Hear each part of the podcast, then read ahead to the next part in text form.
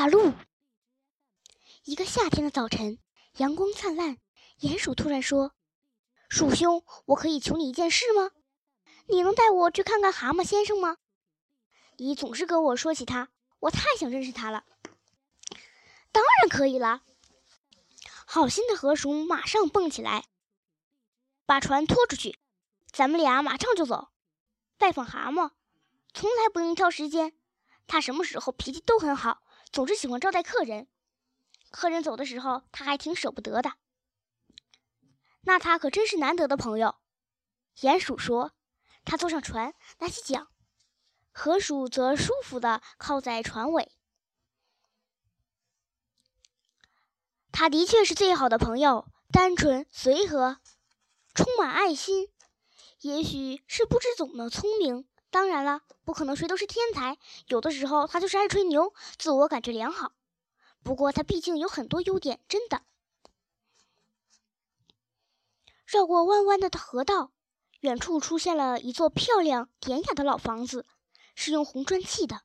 外面的草坪修剪的很好，一直延伸到水边，那就是蛤蟆宫。你看见那的布告牌了吗？上面写着“私人领地，不得靠岸”。再过去就是他的船库，我们待会儿把船停在那儿。马厩右边，在那儿就是他的宴会厅，很久以前的建筑了。蛤蟆很有钱，知道吧？这房子就算是极品了。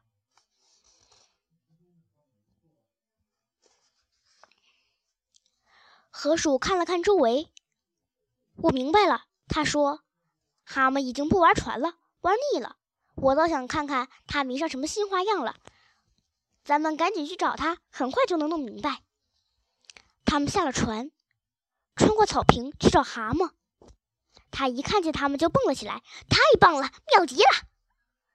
河鼠还来不及介绍鼹鼠，蛤蟆就是热情地握住他俩的手爪。你们真好！他手舞足蹈。鼠兄，我正准备派船到下游去接你呢。我跟他们说，不管你在干什么，一定得把你接来。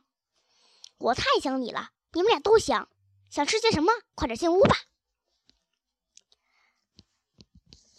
咱们安静的坐一会儿。蛤蟆兄，河鼠说，他一屁股坐在了安乐椅上。鼹鼠挑了另外一把椅子坐下。我这座房子是河上最美的，蛤蟆得意洋洋的说，甚至可以说是全世界最美的。河鼠顶了顶鼹鼠。不巧，蛤蟆看见了他的小动作，脸唰的红了。接下来是一阵尴尬的沉默。最后，蛤蟆爽朗的笑了：“没什么，河鼠兄。”他说：“老毛病改不了，你知道的。我这房子还不错吧？”好了，说说正经的，我还需要你们帮忙呢，你们可别推辞啊！我才是划船的事儿吧？河鼠装不知情的样子。你的进步已经不小了。我再给你指导指导，你就会。呸！划船。蛤蟆打断他的话：“无聊的玩意儿，浪费时间，浪费生命。你们这么聪明，却把精力都耗费这上面，真让我痛心呐！我已经找到一件更有价值的事情。如果你们愿意的话，就跟我到马厩那一边走一趟，一定会大开眼界的。”